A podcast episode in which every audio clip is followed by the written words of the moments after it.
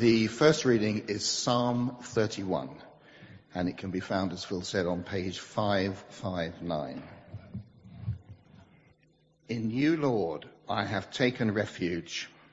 Let me never be put to shame. Deliver me in your righteousness. Turn your ear to me. Come quickly to my rescue. Be my rock of refuge, a strong fortress to save me. Since you are my rock and my fortress, for the sake of your name, lead and guide me.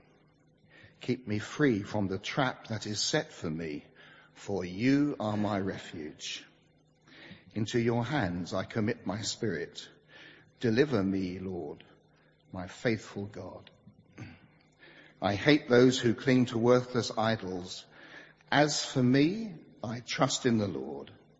I will be glad and rejoice in your love, for you saw my affliction and knew the anguish of my soul. You have not given me into the hands of the enemy, but have set my feet in a spacious place.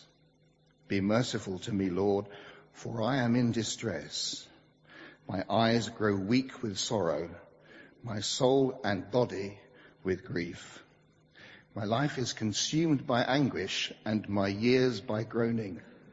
My strength fails because of my affliction and my bones grow weak.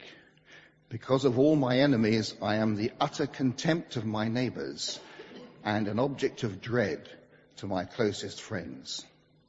Those who see me on the street flee from me. I am forgotten as though I were dead. I have become like broken pottery. For I hear many whispering, terror on every side. They conspire against me and plot to take my life. The second reading comes from Luke chapter 23 and starts at verse 26 and it can be found on page 1060. As the soldiers led him away, they seized Simon from Cyrene, who was on his way in from the country, and put the cross on him and made him carry it behind Jesus. A large number of people followed him, including women who mourned and wailed for him. Jesus turned and said to them, Daughters of Jerusalem, do not weep for me Weep for yourselves and for your children. For the time will come when you will say, blessed are the childless women, the wombs that never bore and the breasts that never nursed. Then they will say to the mountains, fall on us and to the hills, cover us. For if people do these things when the tree is green, what will happen when it is dry? Two other men, both criminals, were also led out with him to be executed. When they came to the place called the skull, they crucified him there along with the criminals, one on his right, the other on his left. Jesus said, Father, forgive them, for they do not know what they are doing. And they divided up his clothes by casting lots. The people stood watching and the rulers even sneered at him. They said, he saved others. Let him save himself if he is God's Messiah, the chosen one. The soldiers also came up and mocked him. They offered him wine vinegar and said, if you are the king of the Jews, save yourself. There was a written notice above him which read, this is the king of the Jews.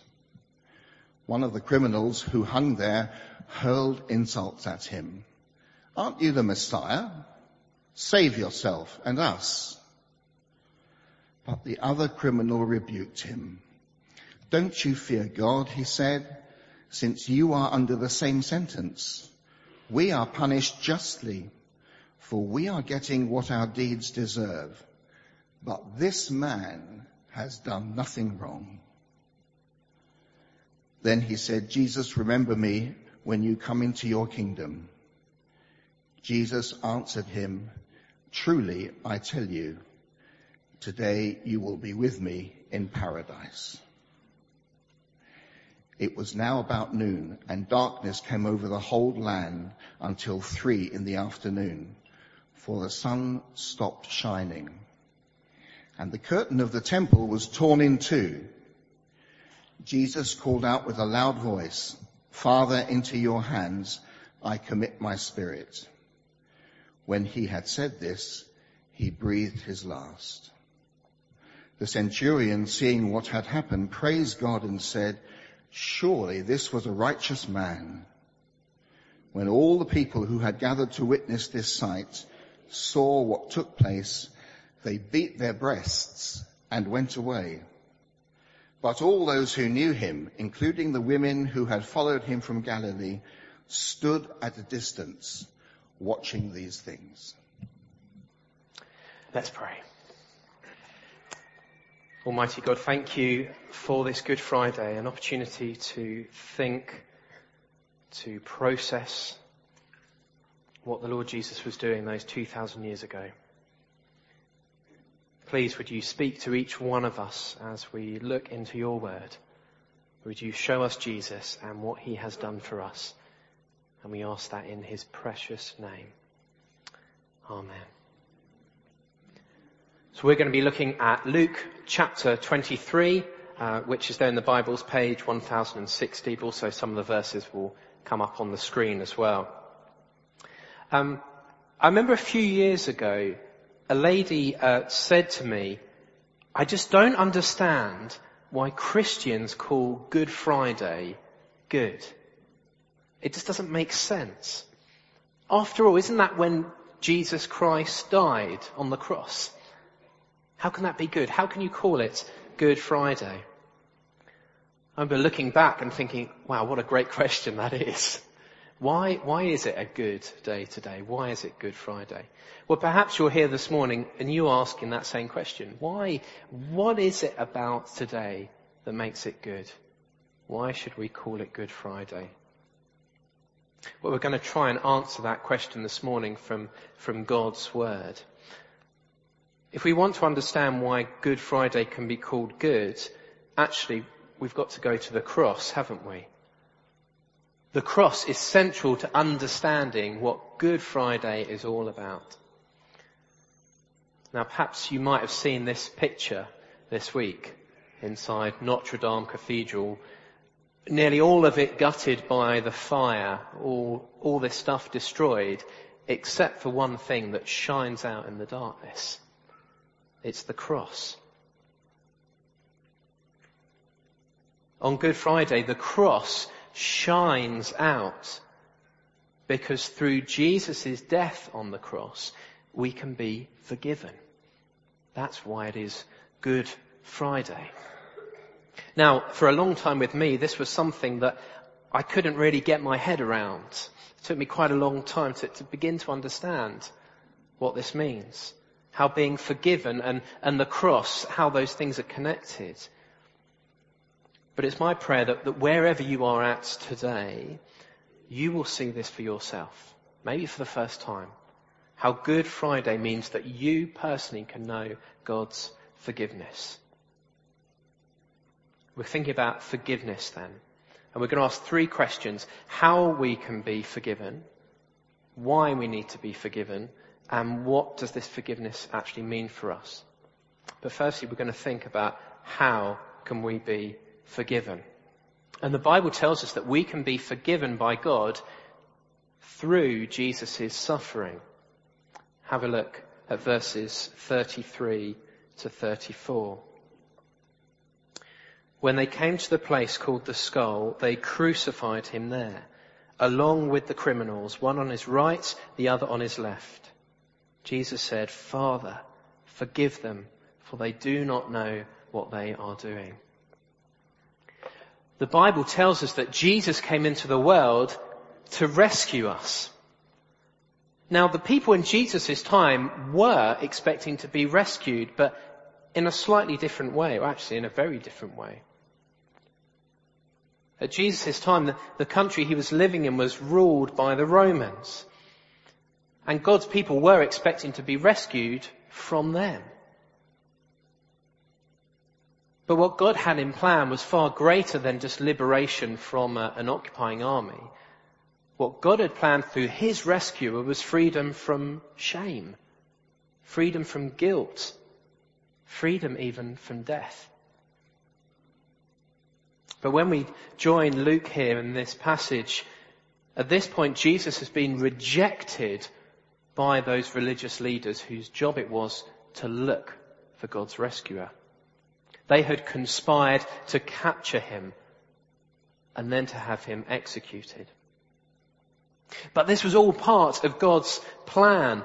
This was how God was going to rescue us. By Jesus dying, as the Bible says, as our ransom. And what is a ransom? Well, it is a price paid to set you free. That's what Jesus' suffering would bring about. A price paid to set us free from shame, from guilt, and ultimately death. But look at how much he is willing to suffer in that passage there. And look how he responds. He is even praying for those people who are beating and mocking him and leading him away to be killed. He is praying for their forgiveness. What an awesome rescuer. Such love that Jesus is showing. And we're told, just simply, they crucified him. Now, we, we can't, I don't think, begin to grasp the amount of pain that Jesus went through as he was crucified. There's perhaps different types of pain that he might have experienced. Of course, the physical pain of crucifixion. It was a, it was an agonizing, slow, horrible death. Nails through your hands or, or through your wrists to hold you in place. And it was basically a slow process where you would suffocate as you, as you hung there, your diaphragm would push up onto your lungs and you'd pull yourself up to be able to breathe until you didn't have the energy to do that anymore. And you would slowly and agonizingly die. It was the physical pain that Jesus experienced. But there was also the emotional pain, wasn't there? We, we look through those verses and we see about the mockery, the people who should have welcomed and accepted Jesus are rejecting him and mocking him. You saved others. Why can't you save yourself? Some king you are. There was emotional pain. But also the Bible gives us a glimpse into Jesus' spiritual pain as well. Jesus is experiencing the, the spiritual pain of paying the price for all our sin. Why? Why is a good question to ask today. Why did Jesus have to go through all of this suffering so that we can be forgiven? Well, the Bible says clearly that this was the way, the only way that God could save us. We're remembering last night's in our Maundy Thursday service where Jesus in, is in the, the Garden of Gethsemane. And Jesus had cried out to God if there is another way, make it so. But there isn't. This is the only way. The perfect rescuer dying in our place. No one apart from God is able to deal with the weight of all of our sin. And He is the only one who is sinless. We've already sung this today, but, but alluded to this, this verse in 2 Corinthians 5 where it says that God made him, that is Jesus, who had no sin, to be sin for us, to be treated at the cross as if he was our sin. So that in him we might become the righteousness of God. It's the greatest swap in human history. Because Jesus chose not to save himself so that he could save us. So we see in verse 35, the people stood watching and the rulers even sneered at him. They said, he saved others. Let him save himself if he is God's Messiah, the chosen one.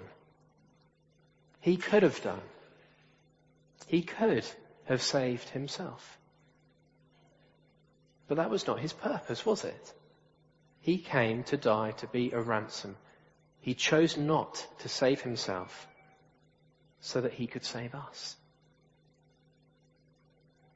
That's why Good Friday is good, because it tells us how we can be forgiven. But it also tells us why we need to be forgiven as well. Because without God's forgiveness, we will have to pay the price for ourselves. That's what that passage just at the beginning alludes to. We don't have time to go into it now. But, but look at the reactions of, of the two criminals who are crucified either side of Jesus. We see verse 39. One of the criminals who hung there hurled insults at Jesus. Aren't you the Messiah? Save yourself and us. But the other criminal rebuked him. Don't you fear God? He said, since you are under the same sentence. We are punished justly, for we are getting what our deeds deserve. But this man has done nothing wrong. That criminal gets it. He understands that what he is experiencing as he is being punished is actually a direct result of what he has done. Now the Bible just tells us that they were criminals, but to be crucified you have to be a pretty bad criminal, whether you've, you've murdered or, or been involved in some rebellion. But actually it's not just criminals who face justice, but all of us will. Because God is a just God and He cares about how we live our lives. All of us, when we die or when Jesus returns, whichever is first, will have to give an account to God of how we have lived our lives. And if you're wondering what that account might be based on, well, Jesus makes it pretty clear. It boils down to, to two things. You can summarize it with just two things. One, have you loved God with all your heart? And two, have you loved your neighbor as yourself? As in sacrificially, sacrificially love them perfectly, as you should. None of us, in all honesty, can, will be able to stand on that day and say, yes, I've done those things perfectly. Because we haven't. We haven't done those things perfectly today, have we? And because of that, we all face the fearful future of something dreadful. Not being remembered by God. Now the Bible says there is a difference between knowing about God and knowing God personally. There is a difference. You can know about someone, can't you? You can know how tall they are, what they like, but that's different to actually personally knowing someone. Look at me, look with me at what one of the criminals says in verse 42. Then he said, Jesus, remember me when you come into your kingdom. It's quite remarkable what this criminal is doing, isn't it? Despite the fact that all of the crowds around him are mocking Jesus, he's saying, hang on a minute. He goes to Jesus directly. He sees something in Jesus and he says, Jesus, remember me.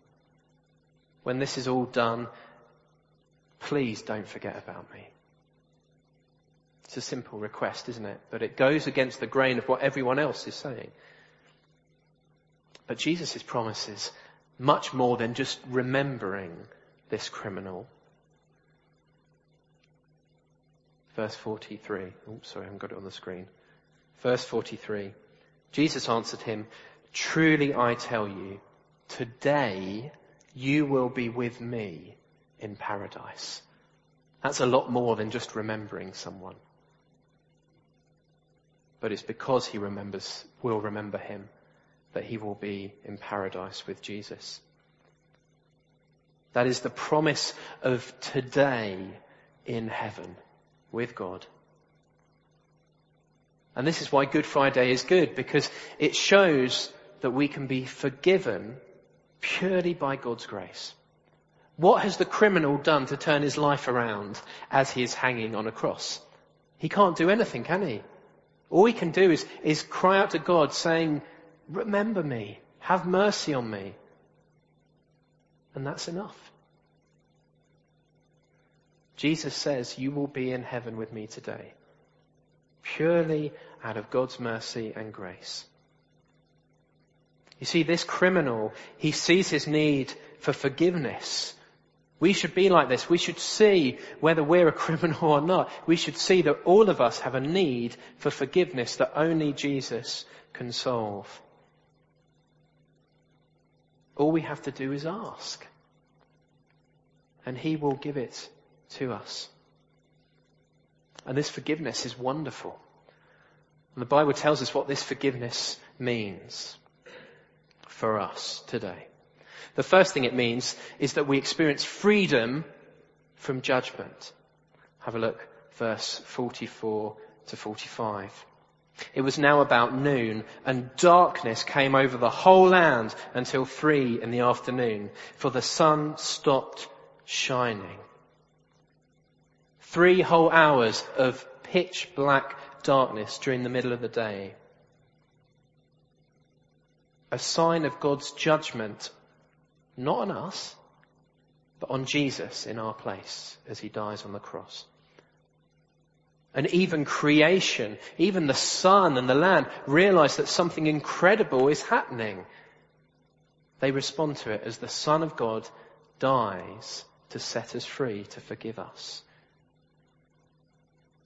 because we can be forgiven, we can experience freedom from judgment on that day. But also it means that we now can have access to God. We can have access to God. Have a look at that next bit in verse 45. And it says, and the curtain of the temple was torn in two. Now, now the curtain in the temple was this thing that acted like a barrier to stop people going into the place where God symbolically was. And the curtain had been a fixture in the temple for, for about a thousand years. It was a, it was a big part of the Jewish people's history, the place where God's people worshipped. But this curtain showed that there was a barrier between us and God that on our own we couldn't break. On one side in the Holy of Holies, God's presence symbolically was there behind the curtain. And on the other side was us.